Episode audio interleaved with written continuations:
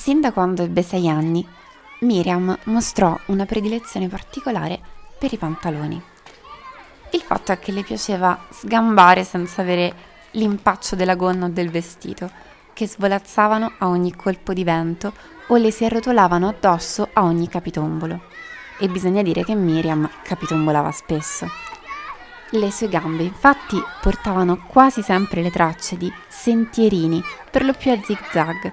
Erano graffi lunghi e sottili, alcuni rossi, altri con le croste. Quanto ai capelli, se erano lunghi, Miriam li sopportava ancora peggio dei vestiti. Diceva che le grattavano il collo, le appesantivano la testa e le nascondevano le orecchie. La mamma continuava a ripeterle Tutte le bambine portano i capelli lunghi o almeno la frangetta. Non è vero, rispondeva Miriam. Io no, per esempio. La madre non sapeva più cosa pensare. Cominciò a portare più spesso Miriam in centro, anche se non aveva molto tempo. Quando si arrivavano, la prendeva per mano e la faceva spilare davanti alle vetrine dei negozi di abbigliamento. Guarda che bei capelli lunghi portano quelle bambine, esclamava ammirata mentre sollecitava a gesti l'attenzione della figlia verso i manichini esposti. Mamma, sei diventata cieca per caso? le chiedeva Miriam. Non vedi che sono solo delle parrucche e che somigliano alla paglia per di più? Ma la madre continuava. E guarda che bei vestiti lunghi ed eleganti che indossano. Miriam però faceva una smorfia e rispondeva. Con dei vestiti così lunghi raccogli soltanto polvere e fango per strada allora era lei che incalzava la madre. Mamma, mi dici perché non ti piacciono i pantaloni? Perché tu sei una bambina, rispondeva allargando le braccia sua madre. E mi pare che almeno ogni tanto dovresti indossare un vestito o una gonna. Una cosa larga, a campana, insomma. Sua madre si era presto resa conto che era difficile spuntarla con quella figlia e avrebbe evitato volentieri di entrare in discussione con lei ma le allusioni delle sue amiche e le critiche delle sorelle, cosa aspetti ad addolcire il carattere di tua figlia? La costringevano a sottoporre Miriam a interrogatori e controlli interminabili. Per esempio, Miriam si era innamorata presto del gioco del calcio e trattava il pallone con la confidenza di una bambola. Perciò aveva suscitato l'entusiasmo dei suoi compagni maschi. Non di tutti, è vero, Alcuni infatti si rifiutavano di giocare con lei nella squadra perché li imbarazzava una femmina che dribblava a centrocampo come una gatta e cavalcava verso la porta come una cerbiatta. Secondo me, diceva Marco, dovremmo squalificarla. Che figura ci facciamo con i bambini delle altre classi quando vedono che lei ci fa girare come trottole e ci spila i palloni dalle gambe?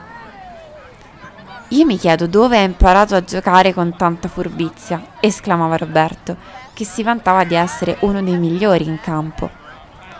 Perché non salta con la corda e non ci lascia in pace? chiedeva Alessandro. Gliela regalo io una bella corda se abbandona la squadra. Ma altri compagni non erano affatto d'accordo con questi.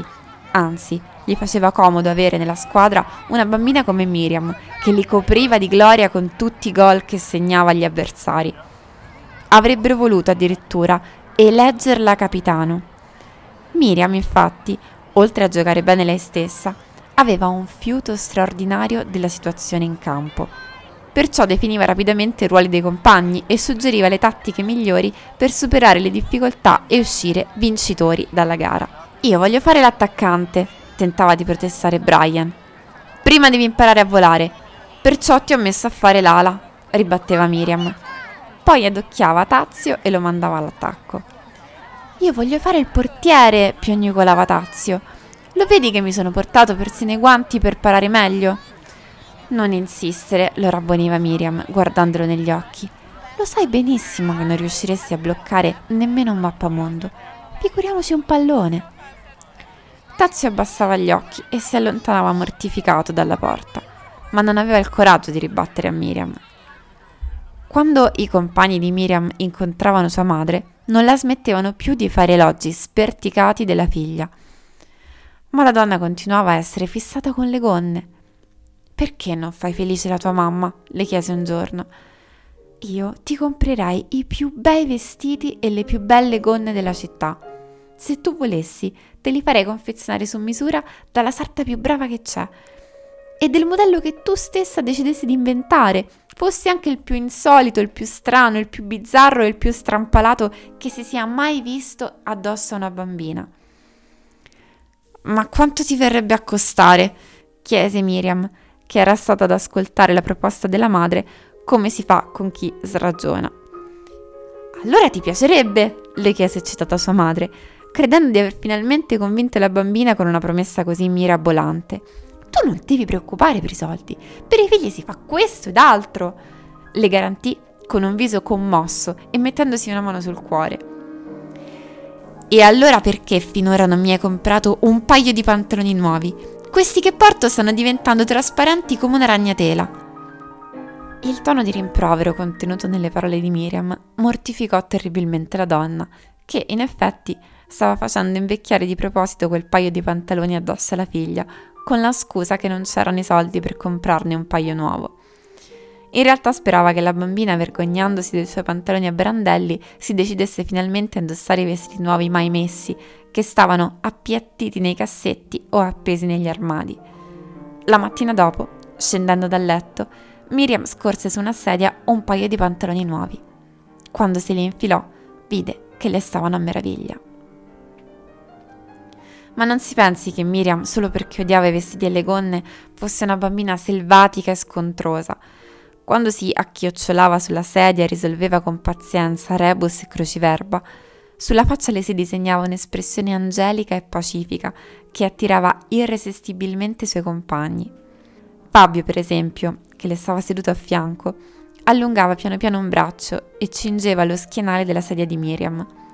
Poi le poggiava una mano sulla spalla e l'aiutava con gli occhi a risolvere il rebus o il cruciverba che fosse. Intanto accostava lentamente la sua testa a quella della compagna e ogni tanto, come per caso, le schioccava un bacio sulla guancia. Miriam lo lasciava fare perché sapeva che a Fabio piaceva darle dei baci, ma non gli lasciava mai superare il decimo. All'undicesimo si girava verso di lui e gli chiedeva: Chi ti ha dato il permesso di baciarmi? Allora Fabio, confuso e imbarazzato, si scostava da lei e pensava che Miriam era ben strana. Dunque non era vero che stava concentrata sul cruciverba se contava i baci uno a uno. Comunque sia, che differenza c'era tra 10 e 11? Solo uno. E allora perché glielo rifiutava? Ma Miriam era fatta così. Oltre un certo limite diceva basta ed era inutile insistere così come era inutile insistere da parte delle nonne e delle zie, che a ogni festa del calendario, dal compleanno all'onomastico, dal Natale alla Befana, dalla Pasqua alla festa della donna, continuavano a regalarle gonne e vestiti. In un paio d'anni avevano trasformato casa sua in un piccolo negozio di abbigliamento per bambine. Miriam a un certo punto sarà proprio seccata. Ma insomma, perché comprate sempre la stessa roba? Io porto anche scarpe, calzini, magliette e canottiere. E poi mangio anche caramelle e cioccolatini. Che cosa si sono messi in testa Babbo Natale e la Befana? Ormai cominciavo ad averne abbastanza di questa specie di assedio al quale la sottoponevano tutte le donne che la circondavano, sempre lì a sciorinarle gonne vestiti davanti agli occhi come se fossero le pezze rosse che il torero sventola davanti al povero toro nell'arena. Ma lei non era un toro, volevano capirla o no? Però era testarda, questo sì. E nessuno le avrebbe spilato i pantaloni di dosso se lei non voleva. E se un giorno si sposava, si sarebbe sposata in pantaloni alla faccia di tutti gli invitati. Era soprattutto infuriata con sua madre, che le inzeppava la stanza di abiti e aveva smesso di raccontarle le fiabe per farla addormentare. Ma di sua madre Miriam aveva ancora bisogno, sicché un giorno decise di farle un regalo che la soddisfacesse una volta per tutte. Una mattina Miriam si alzò prima del solito, aprì le ante dell'armadio che aveva nella sua camera e spilò dalle grucce una quindicina tra gonne e vestiti. Poi si tolse il pigiama e sul corpo quasi nudo si infilò uno a uno i vestiti che aveva a disposizione. Quando li ebbe indossati tutti, percorse passo passo il corridoio e si affacciò nella cucina dove sua madre stava preparando in silenzio la colazione. La madre, quando la scorse sulla soglia, dapprima rimase immobile a fissarla. Poi, cominciò a ridere di un riso irrefrenabile. Si sedette allora su una sedia, attrasse a sé la figlia e cominciò a sfilarle uno a uno i vestiti che la seppellivano, perché voleva stringersela addosso, così come aveva fatto tante volte quando lei era ancora piccola e loro due passavano ore e ore a guardarsi negli occhi.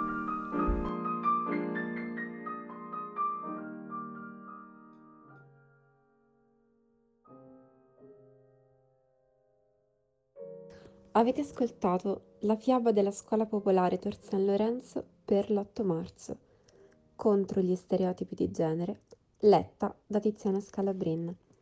Tratta da Amore e pallone, 1993, Petrosino, nuove edizioni romane.